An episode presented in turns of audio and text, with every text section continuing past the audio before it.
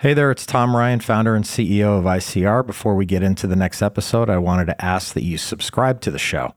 It'll help us get even more unique and interesting guests on the podcast and in turn continue to educate management teams and the growing ecosystem that creates value for fast growing private and public companies. And while you're at it, head over to Apple Podcasts and leave us a five star rating. Very much appreciated.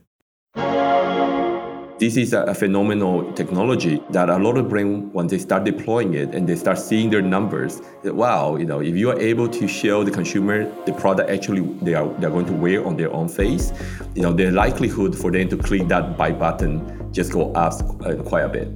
In the past few years, the evolution of digital retail experiences has really picked up. And in the beauty space, there are already huge changes happening. The beauty brands, some of my clients are even over 100 years old. And digitization, you know, they just started to do that in the last one, two, three years. So I think we have just started this process where they are now spending less in traditional marketing and moving the dollars into technology. And I think that is unstoppable.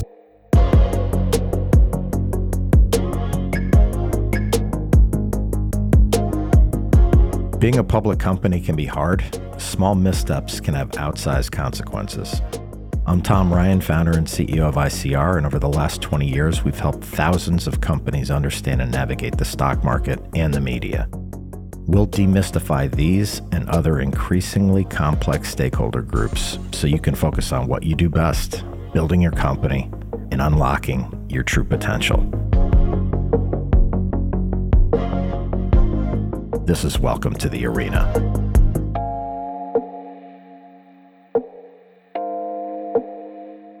AI and AR technologies are rapidly becoming table stakes for most retail experiences, and today's guest is leading the charge. On this episode, we're talking to Louis Chen, Executive Vice President and Chief Strategy Officer at Perfect Corp, which trades under the symbol PERF. Perfect is an AI and AR powered beauty tech solutions provider, and Louis leads the company's corporate development, strategic partnerships, and marketing efforts. He joined Perfect when it was established back in June of 2015, starting as Vice President of Business Development and Marketing. Prior to that, Louis spent 12 years at Cyberlink, where he served as VP of Business Development and Marketing, heading the consumer business. Louis has a master's degree in computer science from National Taiwan University. He joined me from his office in Taipei to tell us about Perfect's groundbreaking technology and how it's transforming the beauty industry. Let's enter the arena with Louis Chen.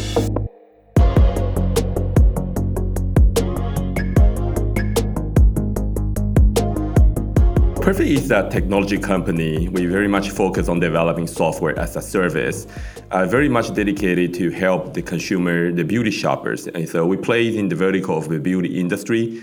And more recently, we expanded also to cover the fashion industries, including accessories and watches and jewelries. So essentially, what our product does is allow consumer, you know, pre-purchase when they are engaging the product through e-commerce, be able to virtually try on the product such as put on makeup on your face, right? Try the different pair of uh, you know watches and, and, earrings. So anything that consumer base virtually can shop online, now you'll be able to try that directly from your smartphone. So it, it really helps you know bridge the gap between the consumer and the brand when they are doing e-commerce. Why did you choose beauty as your initial market, Louis? We were originally a spun off company from another technology company called Cyberlink. So Cyberlink has been in the market much longer. It went public in 2001. And we were developing a lot of consumer multimedia software. In 2015, when the smartphone, the selfie generation came, right, the smartphone selfie camera, the front-facing camera started to become available on these smartphones. We have seen, you know, a boom, especially here in Asia first, where you know consumers are taking a lot of selfie images. And before they were sharing socially those images, they were retouching the images to make it look better. So we wanted to create a, a software, an app in the beginning that uh, make the selfie looks better. And, and so that was our very first app called YouCam Perfect. And, and we launched that in, in 2014, 2015. And it was really immediate success, right? Without spending so much in marketing, we were seeing our first million download in the first three months of the app. Then another three months later, we see our first 5 million downloads. And then it was just doubling every three months. So, so we, we kind of start thinking, okay, if the consumer really want to take a nice selfie images, what can we do to make the image even better, especially for women? And makeup, the concept of makeup beauty can really, you know, instantaneously say, oh, you know, after you take a nice photo, you may want to put some shades on, on the face and looks better. And so we, we kind of challenge our engineering team to say, you know, you know, can you do that simpler? Because I think for the different audience, a teenager, you know, a woman, they probably are not, you know, geek. So they probably want something that is much simpler to use. So that's where we started to test this concept. And a few months later, global leaders in the beauty industry have noticed this app and call us up and say, hey, we, we saw your app, YouCam Makeup very interesting technology can we learn more about you? You know, we like to use this technology in our beauty counters, and that's how it started. Uh, you know, our journey with the, the vertical in beauty. Louis, how big is the total addressable market in beauty? And I know that fashion is a part of what you do, and there's some other things that you could eventually do. But just in beauty, what is that total addressable market today? So um, we are playing in the in the space of the beauty tech, right? So it's really a, a marriage between technology and beauty. And some third-party research, uh, you know, in this area that we have seen, they estimated the beauty tech market, the TAM, is probably around two billion dollars per year, right? So I think in, the brands are investing more in digital transformation. They are uh, putting more technology to help them build the D2C, the direct-to-consumer business. So this is a growing area, and then I think, uh, as I said, you know, third-party research estimating, you know, multi-billion-dollar business. If I'm one of your customers, and I know you have beauty brands all over the world. Explain how it actually works for me, your multi channel approach, uh, which I think is so fascinating. It doesn't matter the device or if you're in the store. How do you approach that to solve those um, challenges for your customers? So the recent uh, journeys that the beauty brands are deploying is certainly to offer the same experience, right? Whether you use it online, on social media, on YouTube, or in the store. So the one, the first first thing that they will do is, for example, uh, when you go to a brand.com to their website, right? So in the previous generation, uh, you know, the experience is very much you browse endless catalog of product with images, photo, uh, a lot of model images to help you understand their product.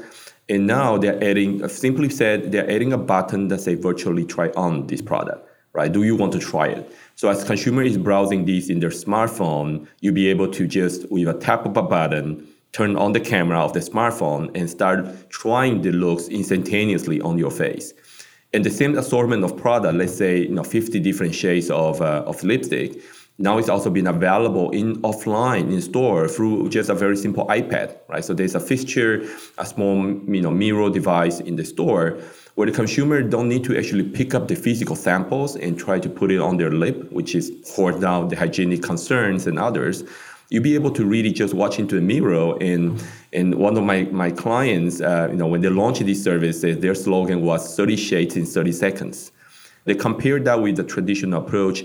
On average, you know, a beauty shopper when comes to the store, they only try two to three colors of lipstick at most because it's just very time consuming. If you have to put it on, you have to clean it and if you look at their catalog, they have you know 5, 50, 60, 80 shades of lipstick. So how they get consumer to try more has been really their pain point. And we our technology helped them solve that.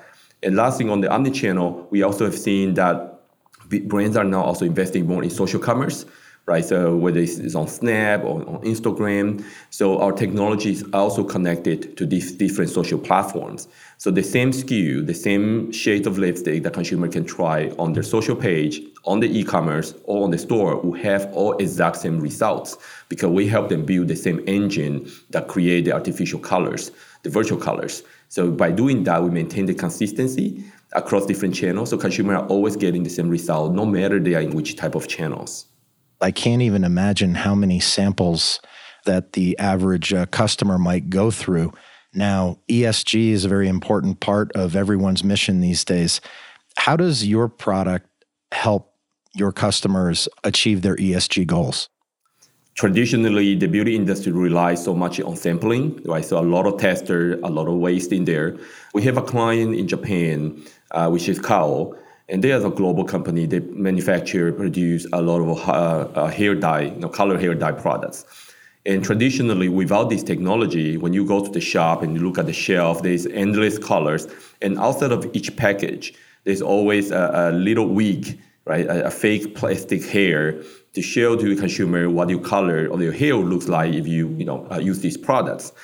And, and last year, uh, the color board have decided to, you know, scrap that, right? So to reduce the, the plastic use.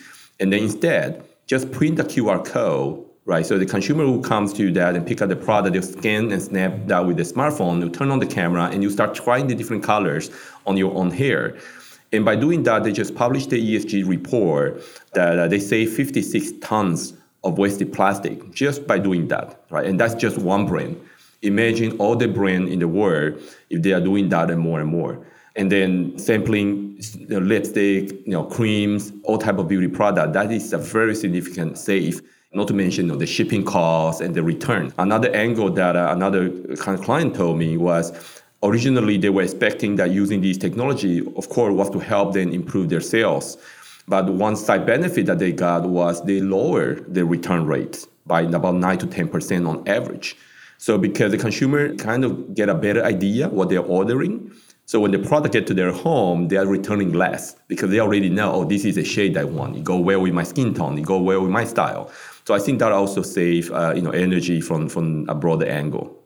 So when you go in and you talk to a potential customer, how do you explain uh, the ROI uh, kind of in dollars and cents? What could it mean to them? Right. So, you know, after being in this industry for seven years and deployed this in over 500 beauty brands, we certainly have under, better understanding of how this affect the consumer purchase journey. And there are typically a few key indicator, key drivers that uh, you know we, we've seen helping move the needle, right, for, for a consumer. Uh, the number one is the number of basket size, right? The, the average basket size is, uh, is bigger. So on average, we're seeing you know, about 15% bigger basket size just because, you know, when the more people try, the more they buy. This is the basic science behind it. So that's number one. Number two is improvement in conversions right? So I think there's a lot of time if it's a new product the consumer has not bought yet. There's a lot of doubt. It does that work for me? You know, do I want to go through the trouble of returning the product if it doesn't fit? And all, all that doubt can be easily solved by virtual try-on technology. So when we have seen these, and it depends on different brand implementation, but you know at the lower end we see at least a 30% improvement in conversion rate. On the top end we see 200, 300%, right? So I think this is a, phenomenal you know, technology that a lot of brands, when they start deploying it and they start seeing their numbers, that, wow, you know, if you are able to show the consumer the product actually they are they're going to wear on their own face, you know, the likelihood for them to click that buy button just go up uh, quite a bit. I think you're saving um, your customers on the labor line as well.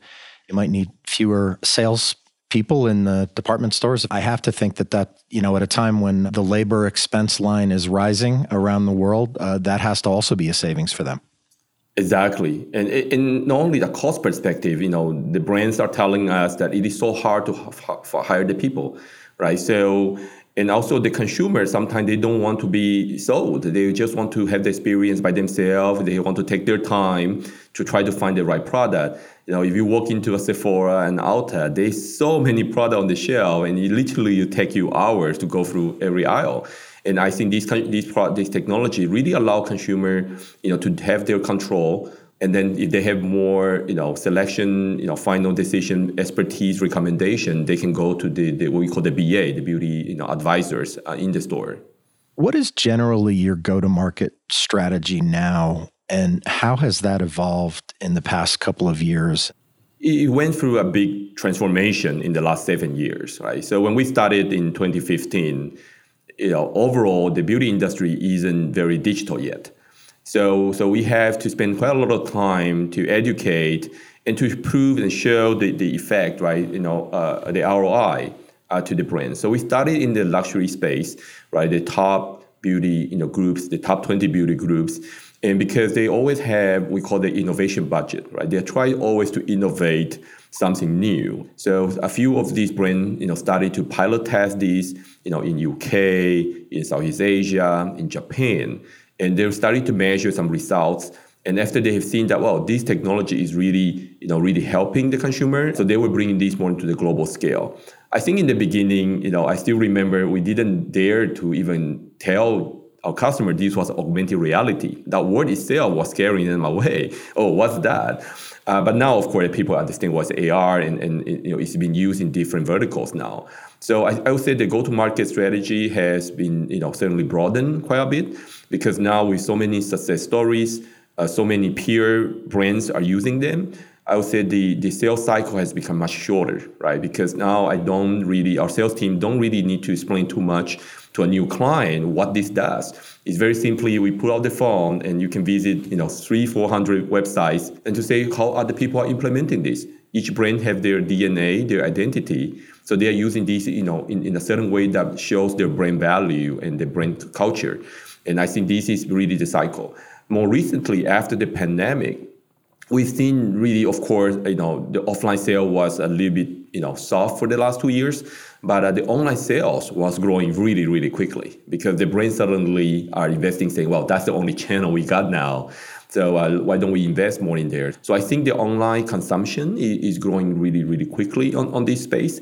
And more recently, the smaller merchant, the smaller brands are now catching up. Say, hey, I need to have these as well. So we are seeing now a democratization. It's not only just for the luxury and prestige, but uh, the entire industry. What is the company's geographic footprint right now, and how did you get to be such a global brand so quickly? Beauty is a very global category, and traditionally, you know, the majority of the half of the beauty product are coming from France, U.S., and Japan, and more recently, a little bit from Korea.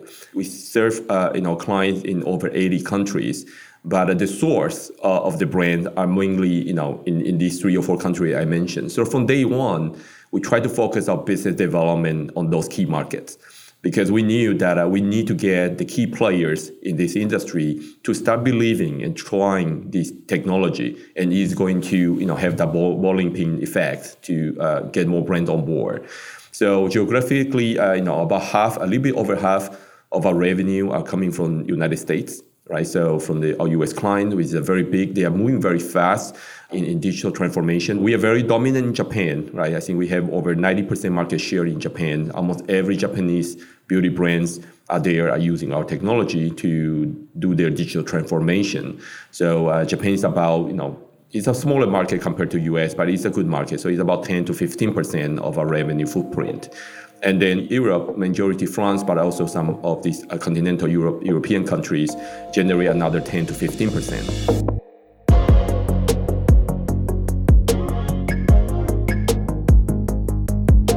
When you think about the applications of AI and AR, the sky is really the limit. I asked Louis where he sees potential for new areas of growth for the technology and their customer base. I think in the in the last two years, uh, see we see more and more demand for personalization, and, and specifically for beauty. Right, beauty is also a very personal category. Right, everybody likes something different. The shape of your face, the shape of your eye, the color of your skin, the color of your hair, they are all very different. So not the same product will apply to all. And one of the key challenges that uh, brands try to you know, offer a better experience is having you know the e-commerce that are very tailored to personalized recommendations right? So just not try to sell you the bestseller because that may not fit your skin type right? Maybe you are oily skin versus somebody who is maybe a dry so I think the AI technology is going to play a critical role here to help understand, right? Using just visual image, AI data to understand the state of your skin, your skin concerns, right? How you compare that with your cohorts, like somebody about the same of your age, what kind of product you should use, and what kind of you know uh, routine you should go through. So I think the AI is going to unlock that. So I, I, think we have seen this, you know, some sort of telemarketing, but also tailored more for personalization to be the next big wave. So this is what we have been starting to work in the last two to three years. So when the consumer comes to uh, our app, for example, before this technology existed, there were so many looks on our app. I think it was over 2,000 and it's just although you can try it easy simply but no consumer is going to browse through 2000 looks. Now with this technology be able to analyze the facial traits i think we do about 84 different facial traits.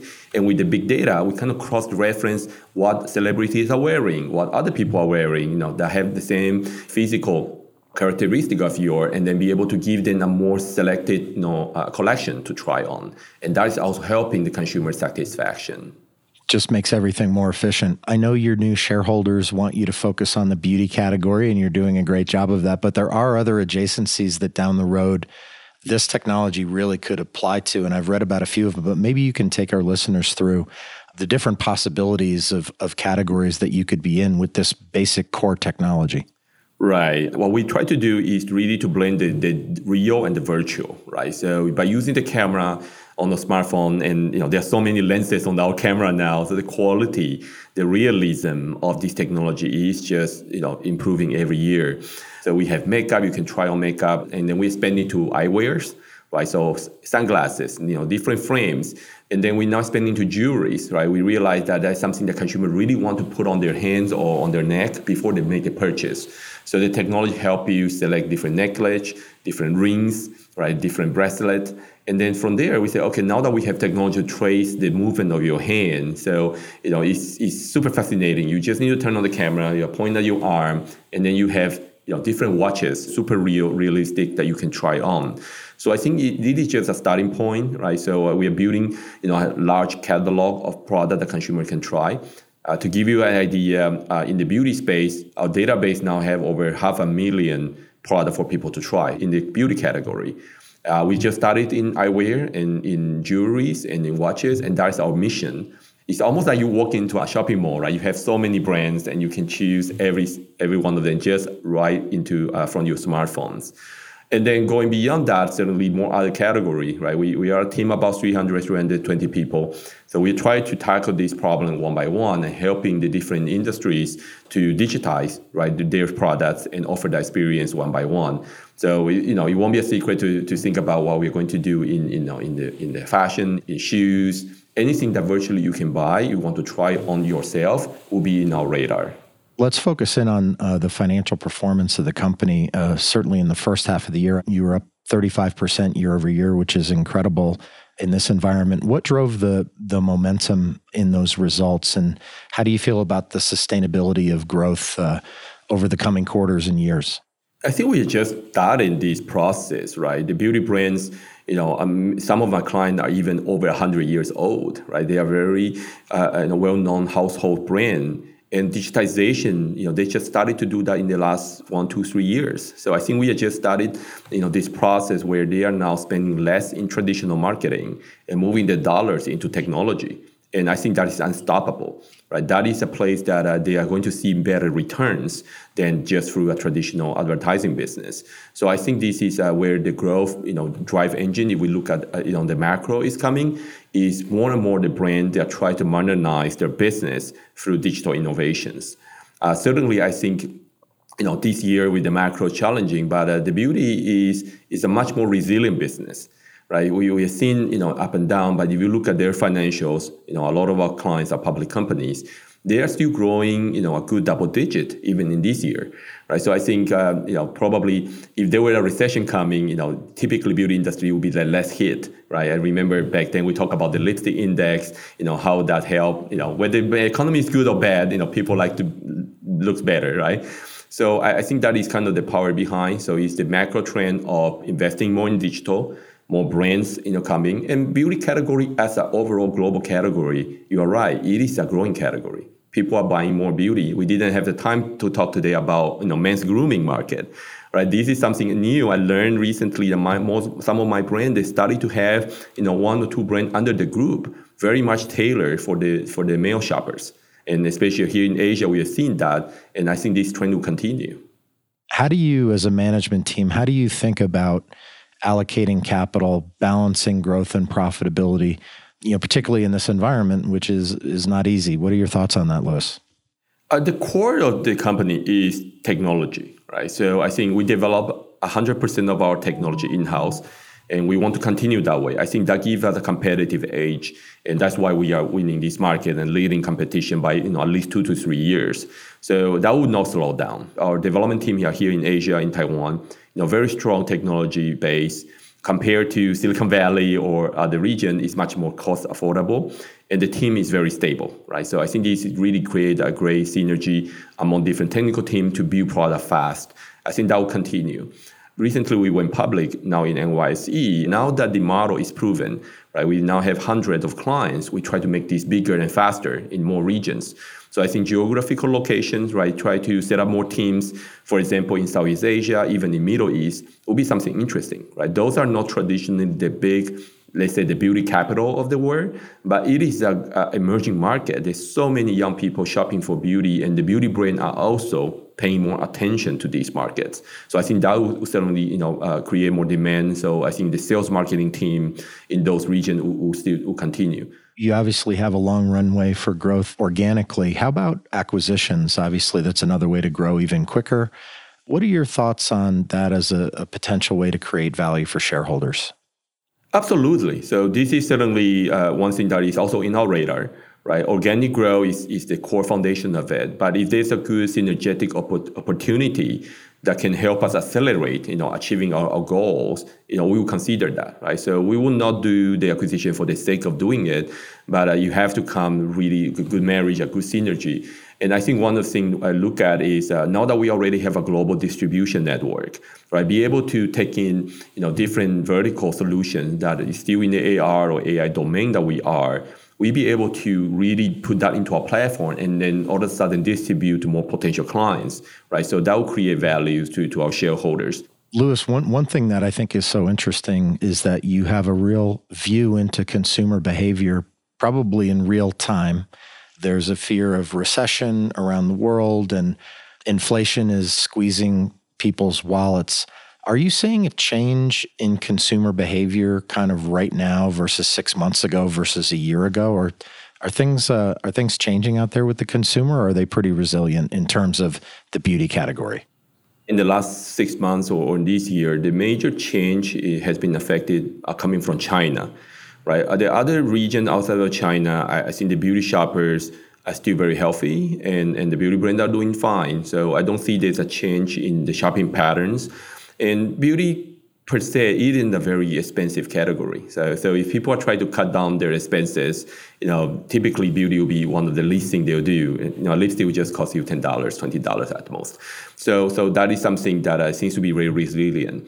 Uh, the, the reason I mentioned China, of course, of the policy, the pandemic going around there, we've seen you know the sales of beauty uh, has been you know lower, and traditionally China has been the key driver for growth for a majority of the beauty brands in, in the last decade, virtually saying. When investors, in your opinion, don't fully understand the story, what do they miss? What do they not fully understand about how valuable your enterprise is? This is a very good question. I, I, still remember, you know, in our early days when when we were raising in our very first round of financing, majority from VC community, and you know, very often they certainly have no idea what we are trying to do and the impact that this will bring. And some of the savvy investors, they will go back and talk to their wife, talk to their daughters, and then the next day they'll call me back, say, "Oh, and now I fully understand how women going to benefit from your technology. And that dialogue would be a lot easier. Uh, now it's, is is a global beauty is very you know uh, uh, common now you know even across investor community. So I think that type of challenges has been you know, reduced, uh, but it's still there, right? So I think there's a, a lot of uh, you know technology investors that they are very expert in technology per se, but they really have less experience in beauty. And when I talk to analysts, right, uh, you know, these days, and this is something very interesting that always come up in the meeting, is the debate whether which analyst who cover us, with the consumer in the beauty space, the retail, or the technology. And we've seen that some of the banks, they are starting to work innovative, uh, that they are marrying, right? So it's going to be co-coverage. They'll be having both analysts because some of them are following your clients. So they know what the beauty brands are asking for, what the earning calls are talking about, right? And then you have the SaaS company who are trying to see the pattern, how technology is changing different enterprise, you know, e-commerce business. So it's, it's an interesting transformation and uh, it's good for us, I think. I do too. And it's interesting. Every company is going to be a, a, technology company in the future. And so to see, you know, the the consumer analyst and the technology analyst kind of moving in the same direction is not a surprise. When you say that you met a lot of investors and they went home and they talked to their wife or their daughters or whatever, in preparing for this interview, I feel like I learned a lot, you know, and so I think the average man who doesn't think about this, really it's an eye opener because if if you're not shopping for lipstick, you don't really get it. Yes, I have to give value to our founder CEO, Alice Chen. You know, she is a woman entrepreneur in technology. You know, it's very not very common. And one thing that we are very lucky to have her is because she's a woman, is a beauty shopper right? So she has been shopping beauty for her entire life. So she's really the one who understands the pain point of a beauty shopper, you know, what the woman have to go through. So there's a lot of these things that bring her to her personal life that really uh, you know, shape the, the vision of this company. Tell me about uh, your management team. This is a very seasonal, experienced management team. Know, I work with Alice for this is my 20th year, right? If you look at our CTO, we worked together for the last 22 years. Uh, so this is a team that uh, we together uh, work at Cyberlink, right, to the pub- company public in 2001 and, and build really a phenomenal company that are very dominant in consumer PC software. And, and, so it is the same team. So I think this is a team that already have a, you know over 20 years experience dealing with capital market, right? Understand how to grow a, a, global business. And that's how we set up from day one, right? So from day one in 2015, at the spin-off, we already have 80 developers. We have six global offices around the world and doing the global business from day one because we truly believe you know this is the way for software it's always the old saying the winner takes all so you have to really have that goal and that vision to really build it for the global audience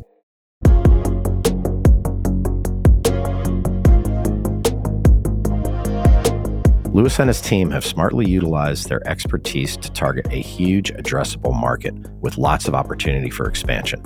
It's an exciting company that's really just getting started.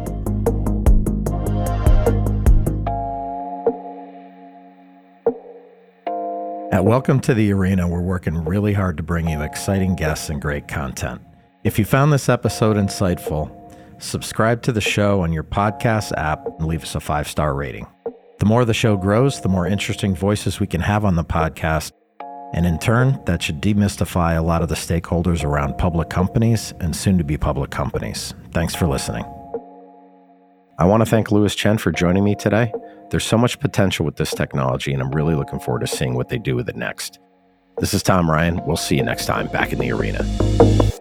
References to specific stocks are not intended to be recommendations for specific trading behavior. Comments presented on this podcast are intended for informational and educational purposes only, and do not represent opinions or recommendations on whether to buy, sell, or hold shares of a particular stock. All investors are advised to conduct their own independent research into individual stocks before making a trading decision. In addition, investors are advised that past stock performance is no guarantee of future price performance.